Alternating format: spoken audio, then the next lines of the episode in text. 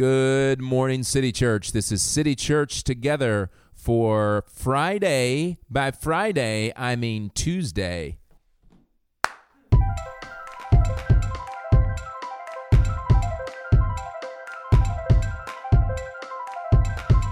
Good morning, City Church. This is City Church Together for Tuesday, March 30th, 2021. A note to those following along in your Bible reading app on our, on the Bible reading portion of the City Church app, we will have a new rollout for you of continuing in Luke and then into Acts coming up. So I know today is the last one. Tomorrow, it says keep reading Luke. So tomorrow, if you happen to follow along in that app, I think it'd be a great idea to just go back through Luke. Just take a look, even at some of the chapter headings, the section headings that you've been through, and remember some of the things that you've meditated on, or maybe go back through your journals, your HEAR journals, if you've been writing that down, and see what the Lord has taught you up to this point in Luke. And then we will be back to finish Luke on Thursday, April 1st. But this is Tuesday. It's the final listing that we have for you in this section of the Bible reading plan before the new one rolls out. So Luke 18, verse 31 through 43 is where we will be today. Then Jesus took the 12 aside and told them, "See, we are going up to Jerusalem. Everything that is written through the prophets about the Son of Man will be accomplished. For he will be handed over to the Gentiles, and he will be mocked, insulted, spit on. And after they flog him, they will kill him, and he will rise on the third day." They understood none of these things. The meaning of the saying was hidden from them, and they did not grasp what was said. As he approached Jericho, a blind man was sitting by the road begging.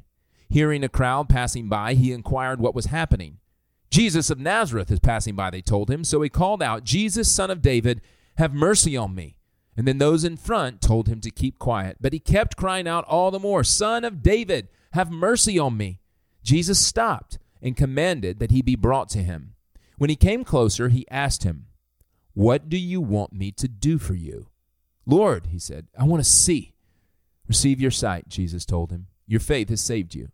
Instantly he could see, and he began to follow him, glorifying God. All the people, when they saw it, gave praise to God. And that is the word of the Lord from Luke 18. Here's the way that this passage hits me as we seek to highlight a verse. The two that really strike me are verse 41, where Jesus asked this man, "What do you want me to do for you?"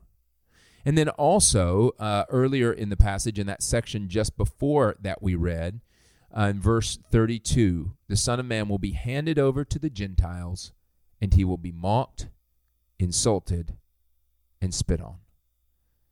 And then, of course, after they flog him, they will kill him, and he will rise on the third day.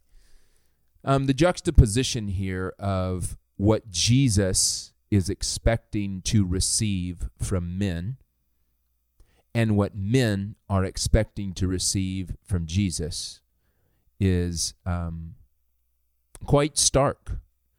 Jesus is expecting to receive derision and mocking and insult and murder from men, the Son of Man, expecting that from men. However, this blind man cries out to Jesus, and Jesus literally asked him, "What do you want me to do for you?" And so he tells us exactly what he expects from this Son of David, from this King that has come, this Messiah. He says, "Lord, I want to see." The exact opposite. The Son of Man expects to receive derision, mocking, and murder from men. And it is the man that expects to receive his sight and thereby the restoration of life for him, both restoration to the community that he's in, and also, if you were blind and then you could see, that would be an entirely new life. And indeed, that is what Jesus gives us in his death and his resurrection.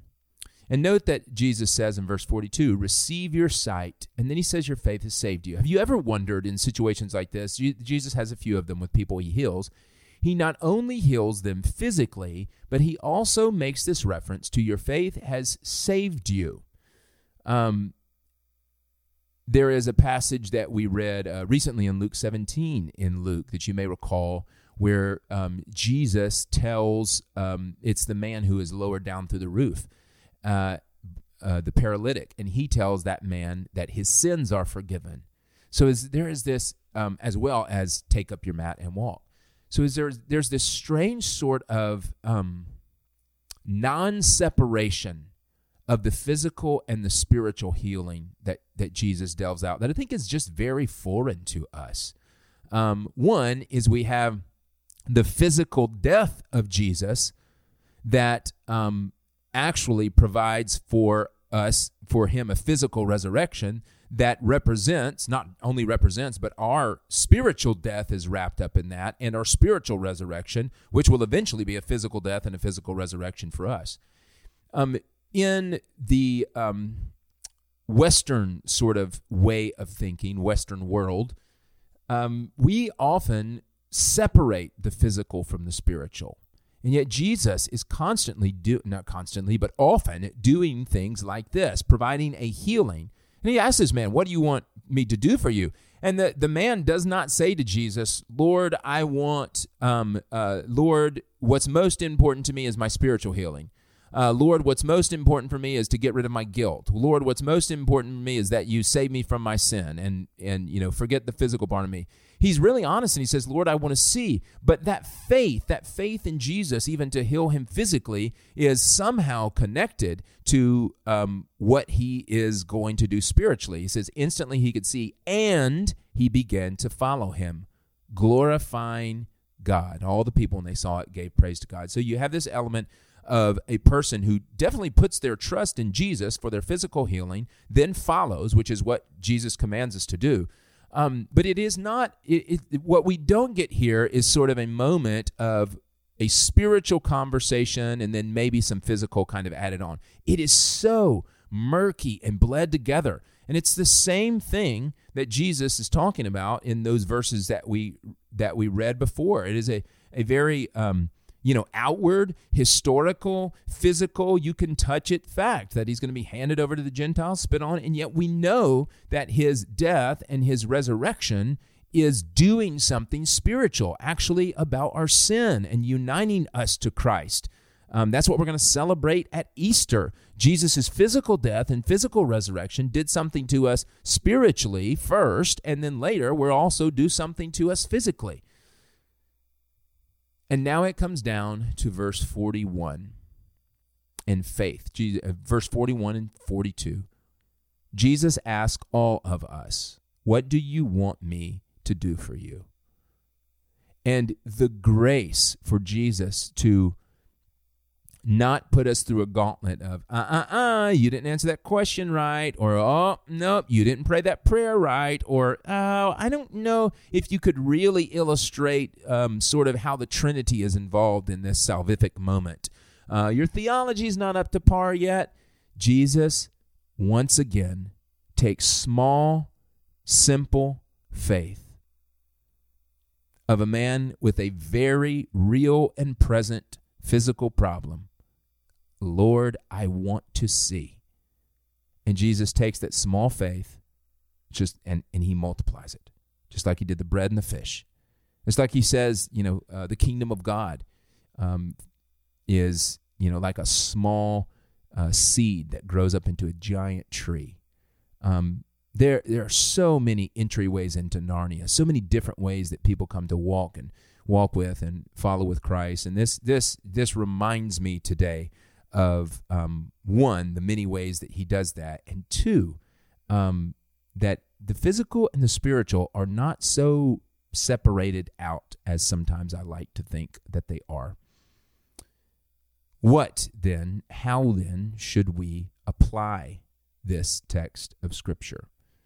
One way, I think, is I want to be ready, and I want to help make others ready to answer that question in the many ways that Jesus would ask it to me What do you want me to do for you? What do you want me to do for you today? You ever find that your prayers are filled with jargon that you pray about praying instead of actually asking Jesus to do something? Lord, I'm just going to pray. I'm just going to pray. It's like, am I praying? Sometimes I think it's jargon we picked up, but I also think there's kind of a self-protective way that we just don't want to ask for things. Sometimes because it feels selfish, and sometimes because we're just afraid that God might let us down, and we're trying to protect God. Like, well, I don't want to be too specific about my ask because he might not come through, and that might hurt my faith or might make God look bad. But Jesus, again, reminds us, ask. You do not have because you do not ask. And here again is that simple question, what do you want me to do for you? Ask for the moon. And the man asked for a sight, and Jesus graciously gives it. An overflowing God listening to his children and giving out generously of his power and his healing. And he cares about all of us, the physical and the spiritual. So be ready to answer that question. What is it today that you want Jesus to do for you? Let's be silent now and pray.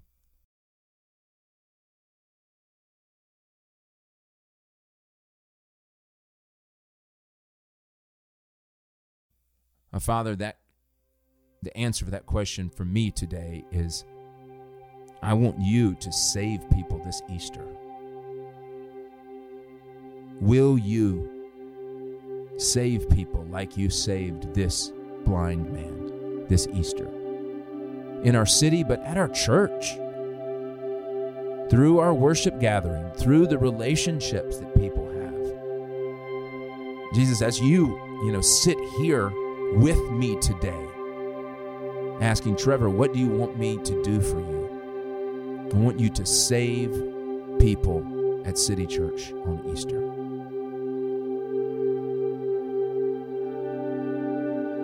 And Father, all over the city and wherever people are listening to this podcast today, give them the courage to ask you and to honestly answer your question to us. What do you want me to do for you?